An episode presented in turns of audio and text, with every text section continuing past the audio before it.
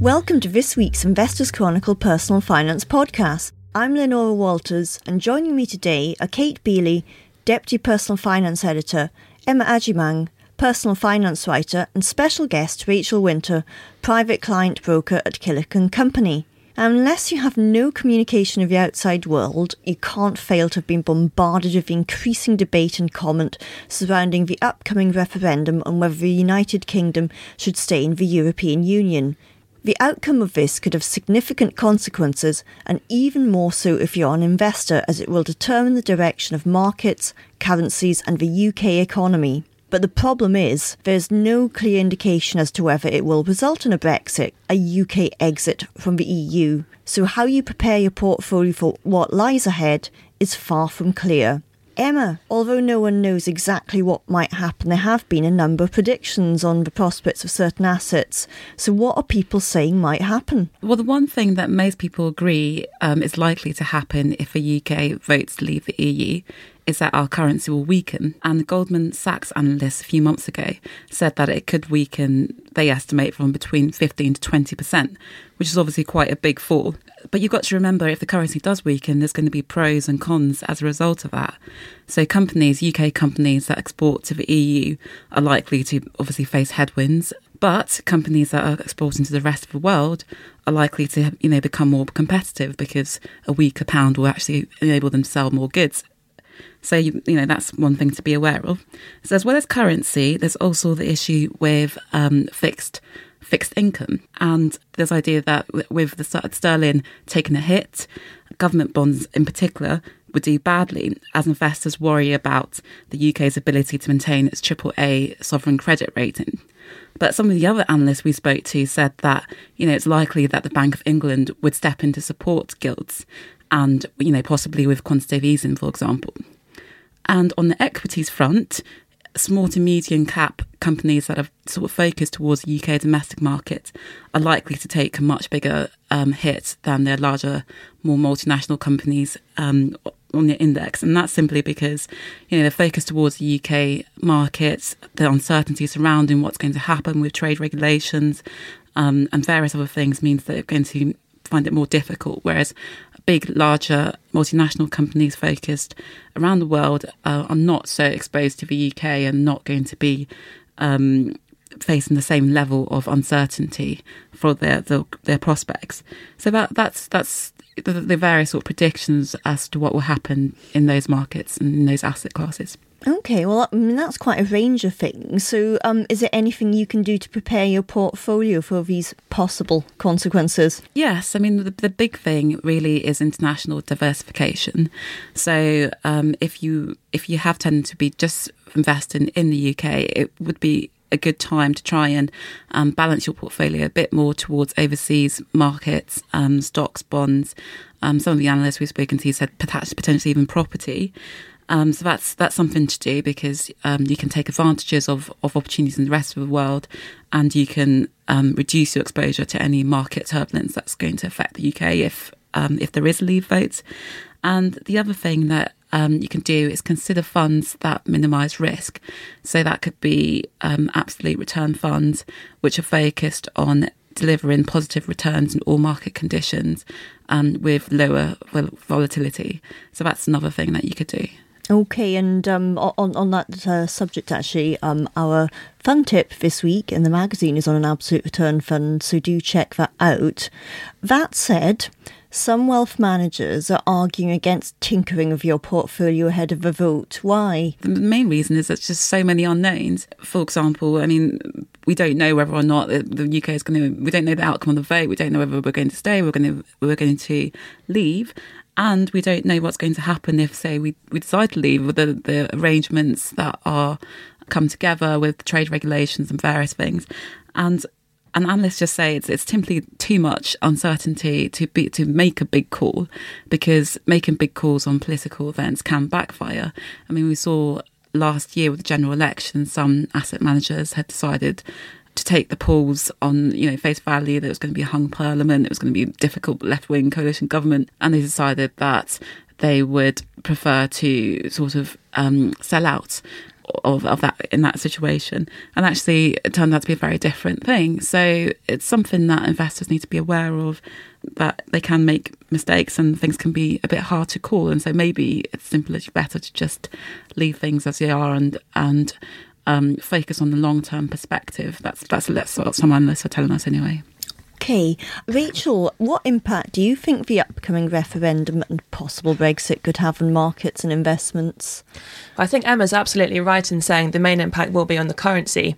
So we've already seen quite a large weakening in sterling as we approach this referendum. And that makes it difficult to decide what to do for, for new clients and investors right now. So investors who already have very globally diversified portfolios and who already have investments in the US and in countries where the currency has remained quite strong, I think they're fine and I think they should stay as they are. But for new clients, because sterling has already weakened so much, if those clients go into dollars now and then we vote to stay in the EU, then sterling will strengthen and those clients will then lose out on the currency. So I think it's a good idea to have some investments overseas, but at this stage, I wouldn't be putting too much in. So I wouldn't be converting my entire portfolio into dollars right now. Key. Um, and you, you saying um, it, you know, existing people, maybe if, if you diversified, good. What about people who aren't in that situation? What are you advising them to do? I think definitely buy some dollars, but just don't go overboard. And also, I think looking at different market sectors, I think probably the one that will be the worst affected if we vote to leave would be the financial sector. So I'd make sure you don't have too much exposure to that. No, Emma was saying how easy it is to make a mistake because of the, you know, uncertainty trying to call things. What would you say would be some of the main mistakes that your clients um, and investors should try to avoid making before the referendum? I think, as Emma said, we really don't know what's going to happen, so it's so difficult to know what to do.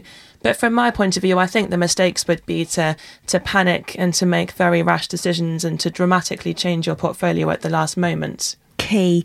Now, one of the areas of the funds industry for which a Brexit could have a serious consequence is exchange traded funds, or ETFs for short.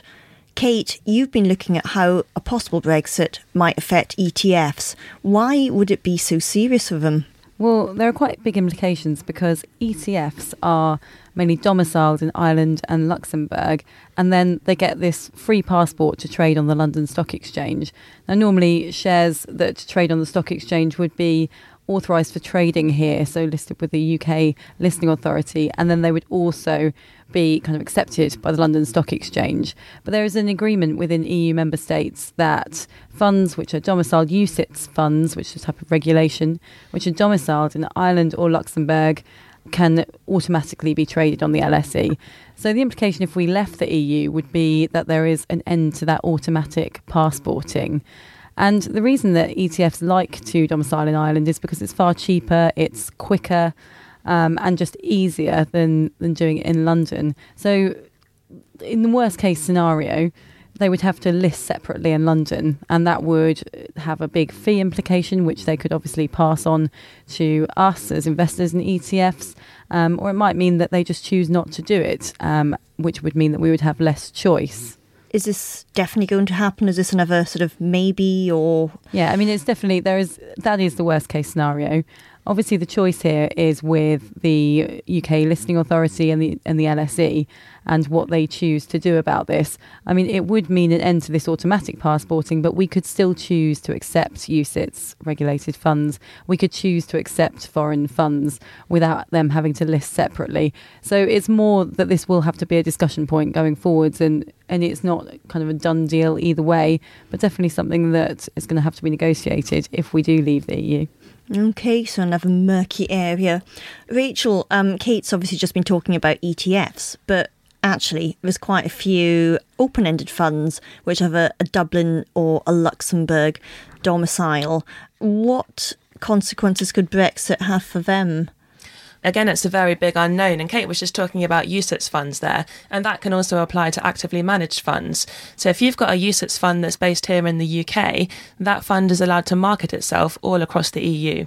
If we leave the EU, these funds won't be allowed to do that anymore. So they're going to lose out on a huge proportion of their potential investor base. And what we don't know is what will happen to investors in Europe who are currently invested in UK based UCIT funds. We don't know. It's likely the funds will have to move or change their regulations, but that's another very big unknown. Okay, and presumably if they did do that, there might be more costs for investors. Exactly. Yeah, more costs involved, so that would push up all the fees for investors. Just thinking about UK investors for a minute, though, I'd say that probably most people in the UK invest in unit trusts and open ended investment companies that are UK domiciled. Most people tend not to hold Dublin or Luxembourg domiciled funds. So, is this actually a big problem if, like, most of our funds are actually domiciled in the UK?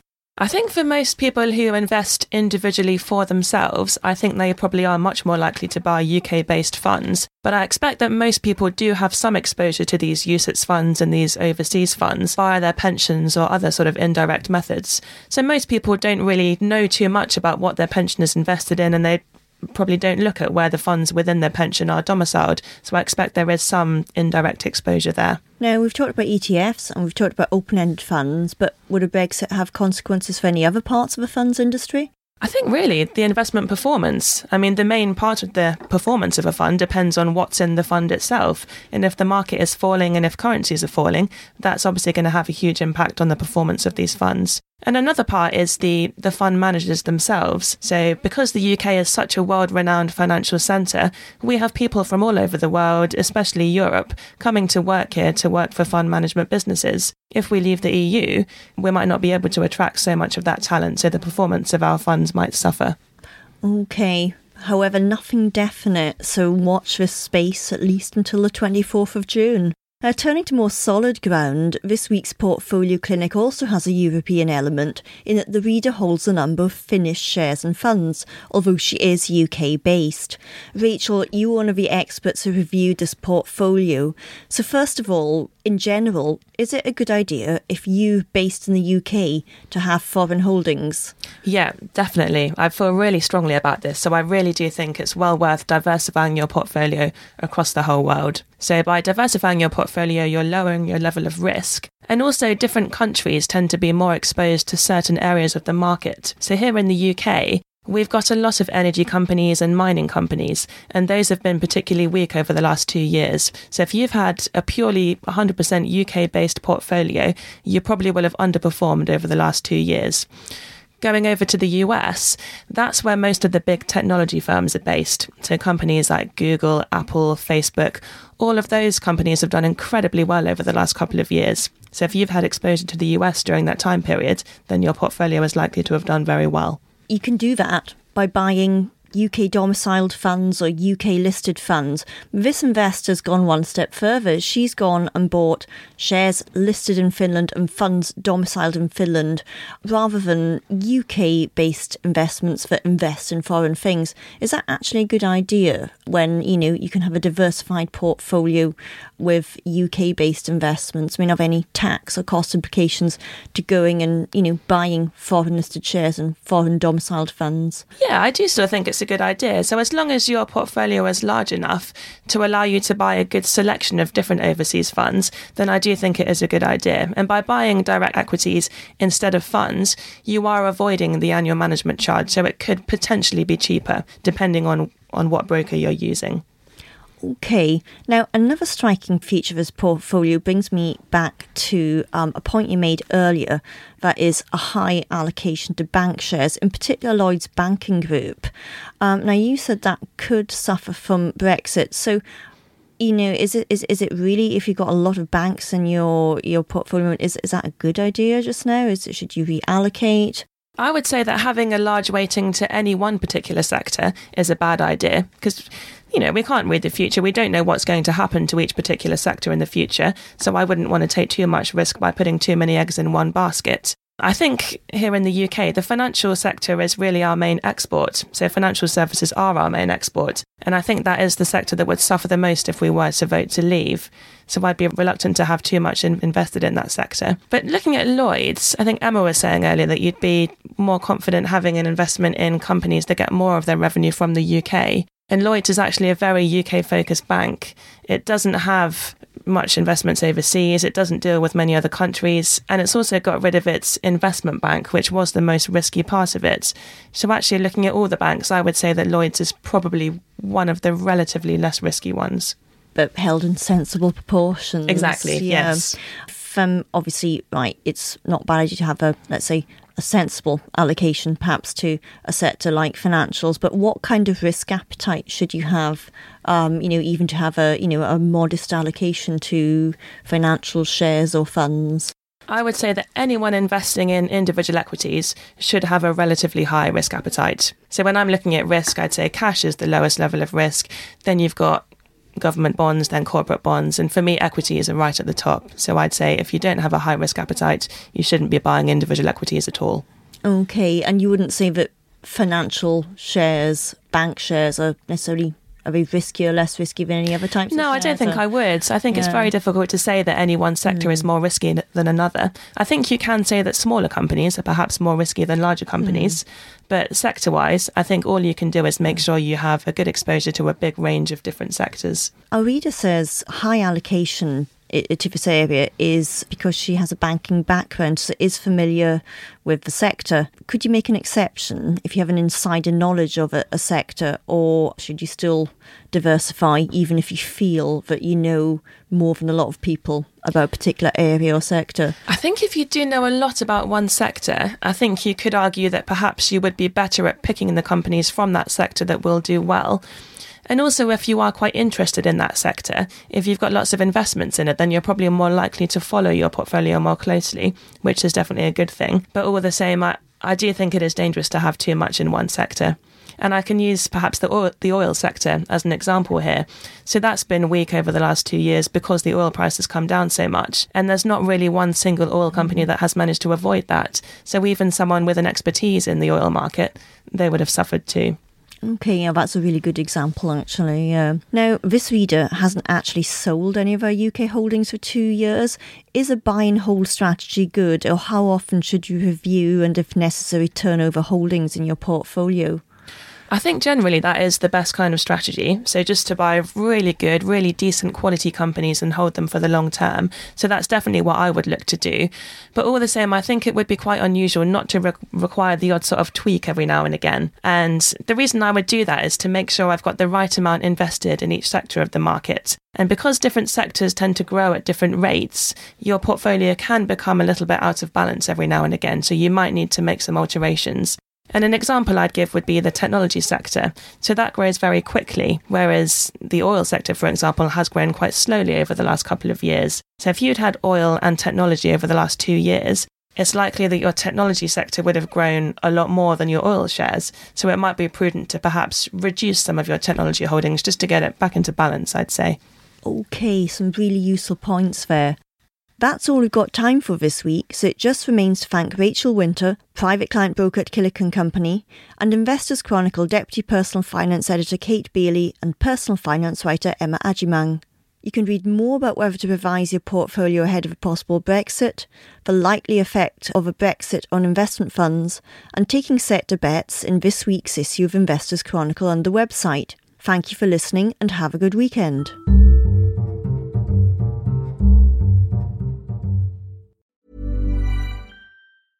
Hey, it's Danny Pellegrino from Everything Iconic. Ready to upgrade your style game without blowing your budget? Check out Quince. They've got all the good stuff shirts and polos, activewear, and fine leather goods, all at 50 to 80% less than other high end brands.